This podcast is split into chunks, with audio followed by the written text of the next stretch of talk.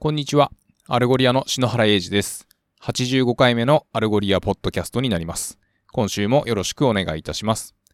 今週のトピックは2つになります。こちらは両方先週に引き続いて Adobe に関連するものになるのですが、1つ目のトピックは Adobe Launch イベントを Algolia のパーソナライゼーションに活用する。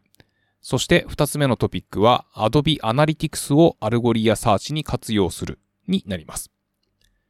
ここのところ、 Algolia は Adobe とのパートナーシップを強化させていただいておりまして、プラグイン機構を活用することで、コードを書かずに Algolia にデータの連携ができるような仕掛けを構築しているといったような背景がございます。それでは一つ目のトピックの Adobe Launch イベントを Algolia のパーソナライゼーションに活用するです。こちらは Algolia ブログに掲載された Leveraging Adobe Launch Events in Algolia for Personalization という記事を私の方で日本語に翻訳しましたので、その内容をもとにお話しさせていただきます。こちらの元の記事及び翻訳したものは、 Algolia .fm スラッシュ85に貼り付けておきますので、よろしければご覧いただけますと幸いです。新しくウェブサイトに訪れた時に、そこで提供される体験というのはとても大切です。というか、ちょっとでも使いにくいとか、遅いとか、まあそういった印象を持たれてしまうと、もう訪れてもらえなくなってしまうかもしれません。そんな中で、リッチなサーチディスカバリー体験というのは、顧客のロイヤリティの獲得をもたらし、かつ、興味関心がありそうな情報やプロダクトをその顧客に提供することを可能にします。そして、 Algolia のプラットフォームは、複数の異なるデータソースからデータを取得して、検索体験におけるパーソナライゼーションを強化していくことにフォーカスして、フォーカスしております。そんな中で私たちのパートナーである Adobe の Adobe Launch から Algolia にイベントデータを取り込むことで、顧客がオンラインとオフラインの両方でどのような行動やアクションを取ったか理解することにフォーカスしてきました。これらのイベントデータは匿名化されてから Algolia に取り込まれますが、それを使って顧客に最も適合したアイテムをお届けすることが可能になります。例えば、とある人物はブラウニーミックスのインスタグラム広告を何度かクリックしたことがあるというふうにすれば、その後に検索バーに BROW、ブロウと、えー入力し始めたら、ブラウニーミックスをブロウペンシル、まあ眉毛用のペンとか、えーブラウンな色のパンツとかよりもこう上に表示させることが可能になるということです。まあ、ということで、えーユーザーをサイトに滞在させるためには、まあ、そのすべての瞬間が重要になるということですけれども、まあ、できるだけ多くの該当する顧客のコンテキストを保持するということはビジネスにおいてはとても重要です。ということで、先週は AEM、Adobe Experience Manager から Algolia へのデータの取り込み方法をご紹介しましたけれども、えー今回はクリック及びコンバージョンイベントの取り込み方法をご紹介させていただきます。Adobe Launch はタグマネージャーとディストリビューションコンテナーでデジタルチームが Web プロパティ上でユーザーの行動を収集してそれらのイベントをワークフローに活用するということを可能にするものですけれども Adobe Launch は顧客がサイトで行動を行う際にそれを JavaScript でトラックすることができる。まあつまり何をクリックしたとか、えーどこをマウスオーバーしたとか、まあ、そういったイベントをこうどのユーザー、どのページ、どのユーザーエージェントといった情報と一緒に送信することができます。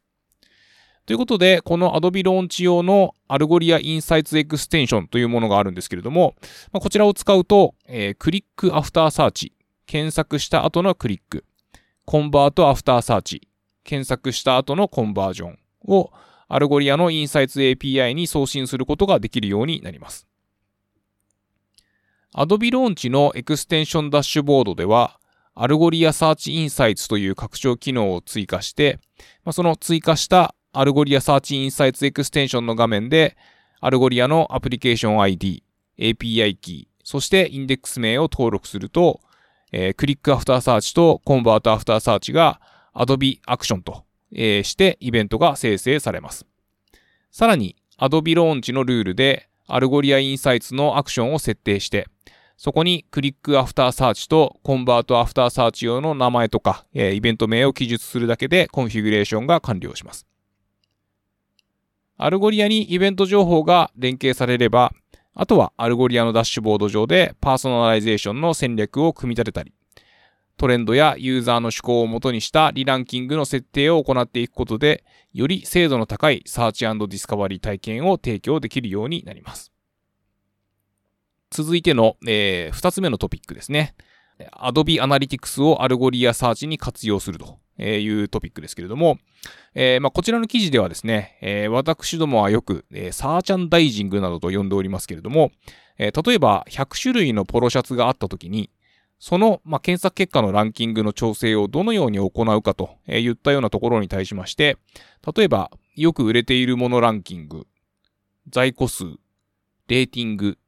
いいねの数、ページビューなど、まあそういったところを使って並べ替えを行うことによってといったようなこう例が紹介されているんですけれども、え、こういった改善を積み重ねた結果、例えばラコステでは、え、コンバージョンレートが37%も増加したという事例や、え、フレッシュネスとクリック数を使って表示順を決めるようにしたメディア企業、お問い合わせフォームでの、送信数が多いコンテンツを上位に表示するようにしたコンサルティングファームの例などが、挙げられています。えー、そしてこちらの記事では、Adobe Analytics から最も読まれた記事やページといったメトリクスを Algolia に取り込んで、検索結果のランキングロジックにシームレスに活用する方法のご紹介ということで、それを実現するステップを紹介しています。ステップ1として、 Algolia クローラーを活用していくということで、え Algolia のクローラーから Adobe Analytics へ接続して、ページデータの取得を行います。そして、えー、まあ、クローラーを定期的に稼働させて、えー、まあ、その最新の情報を保ちましょうと、えー、言ったような内容になってるんですけれども、えー、まあ、その Adobe Analytics に関してですね、レコードエクストラクター、まあ、日本語だと外部レコードの取得と、え言ったようなこうブロックに、えー、デで、えー、メトリックススラッシュページビューとかっていう風にやってやると、まあその、えー、URL とページビューが、まあ、返ってくると、えー、言ったような例が記載されています。そして、 Algolia の、えー、インスタントサーチにも、えー、Adobe Analytics にデータを送る際に使えるウィジェットが紹介されておりまして、まあ、これはですね、あの、それぞれの、えー、検索のキーストロークごとにデータを送信するというのではなく、え、完全なワードだけをキャプチャーするというものとなっています。まあそうすることでよりそのアナリティクスに送るデータの精度が上がるというようなところです。え、そして、まあ、あの、こういったところがうまいこと行えるようになると、え、Adobe Analytics の直近30日分のページビューとか、え、コンバージョンといったところが Algolia のアトリビュートとして扱えるようになりますので、え、こちらをカスタムランキングに設定して、えー、検索結果の、まあ、その並び順をですね、より良くしていきましょうと、えー、言ったような内容になっておりますが、まあ、さらにですね、それを、こう、AB テストを効果的に活用しながら、まあ、その設定を入れた場合と、入れない場合とで、えー、パフォーマンスにどんな違いがあるのか、まあ、確認してから、えー、全部、こう、反映するようにしましょうと、えいうようなところが紹介されております。えー、ということで、このぜひですね、えー、 Algolia の、えー、設定をですね、ファインチューンしていく場合は、まあ、あの、この Adobe Analytics だけではなくてですね、えー、ぜひ AB テストでこう一定期間試してみてからというのが良いアプローチなのかもしれません。えー、ということで、今週は以上となります。えー、お聞きいただきありがとうございました。来週もよろしくお願いいたします。